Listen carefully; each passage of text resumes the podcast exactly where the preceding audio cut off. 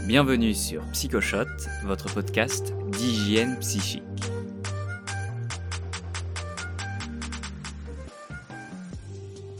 Aussi loin que je me souvienne, j'ai toujours procrastiné. La procrastination est l'art de remettre au lendemain ce qui devrait être fait tout de suite, qu'il s'agisse de la vaisselle, d'un devoir à rendre ou de sa déclaration d'impôt. Il semblerait que plus de 90% des individus admettent parfois procrastiner, il est probable que les 10% restants soient des menteurs. Donc statistiquement, vous êtes sans doute aussi un peu procrastinateur. Pas de panique, nous ne sommes pas seuls. Mozart aurait fini de composer Don Giovanni la veille de la première représentation, et Léonard de Vinci n'a jamais fini un travail à temps. Il a mis 16 ans à peindre la Joconde, et 3 ans pour la scène. Et encore, c'est uniquement parce que son mécène menaçait de lui couper les vivres. La légende dit que Victor Hugo demandait à son employé de lui cacher ses vêtements et travailler nu pour ne pas avoir la tentation de sortir. Bien sûr, vous n'êtes pas un procrastinateur si vous retardez parfois l'exécution d'une tâche. On parle de procrastinateur si c'est quasiment systématique. D'ailleurs, il y a deux types de procrastinateurs. Le procrastinateur actif et le procrastinateur passif.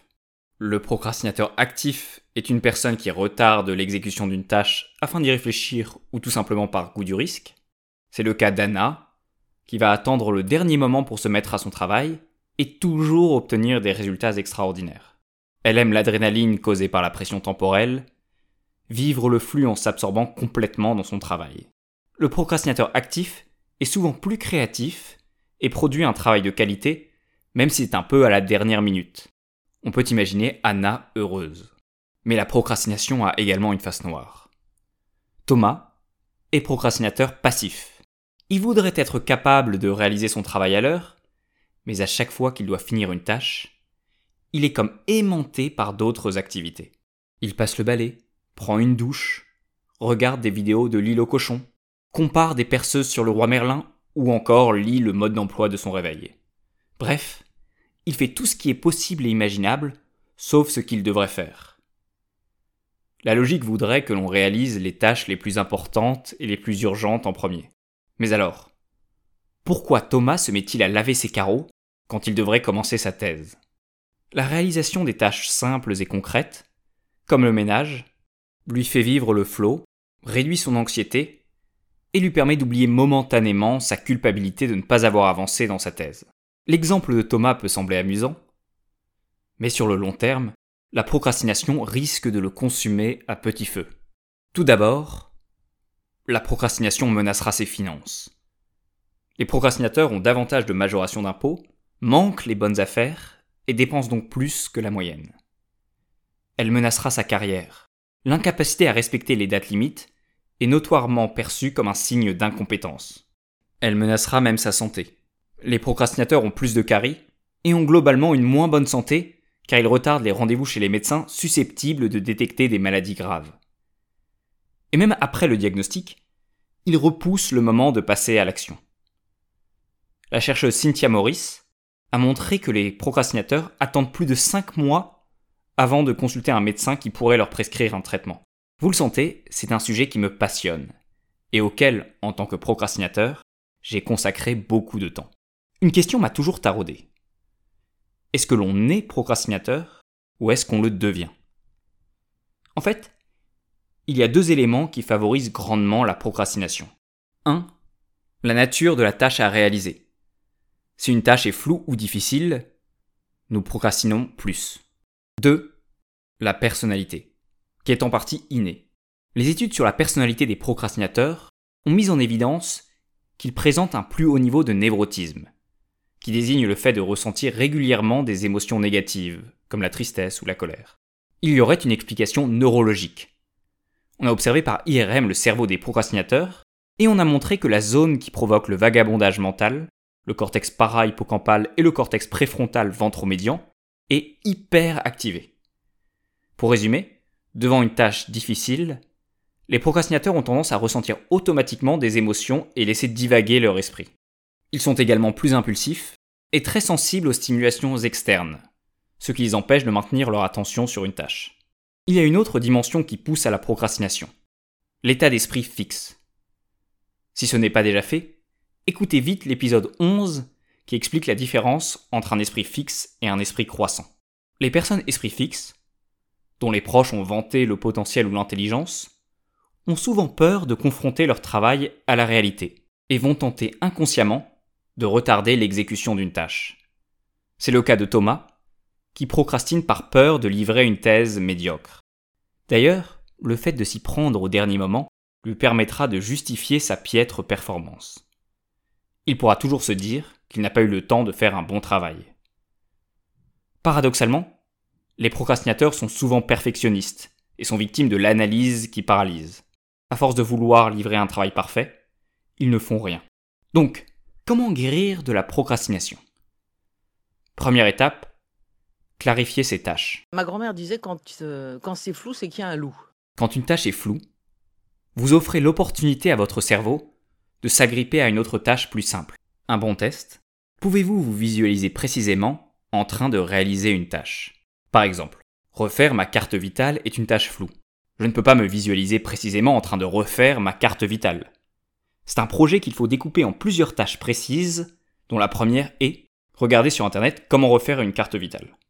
Une tâche doit toujours commencer par un verbe d'action. 2. Toujours établir des dates limites.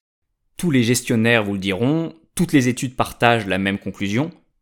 Les procrastinateurs qui ont une deadline sont bien plus efficaces. Mais surtout, dans le cas d'un projet, il faut mettre plusieurs dates limites. Dan Ariely et Klaus Wertenbroch ont réalisé une étude dans laquelle des participants devaient corriger les fautes de plusieurs travaux universitaires. Le premier groupe avait une date limite fixée pour l'ensemble des travaux, trois semaines plus tard. Le second groupe devait rendre chaque semaine un tiers du travail confié.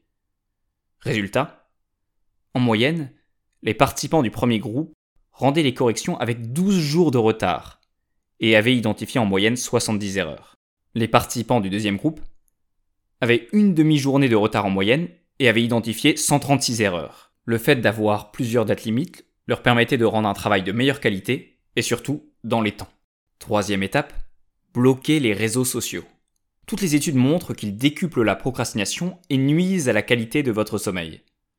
C'est un cercle vicieux, car le chercheur Cunel a montré que les personnes en manque de sommeil procrastinaient davantage et se tournaient encore plus vers les réseaux sociaux.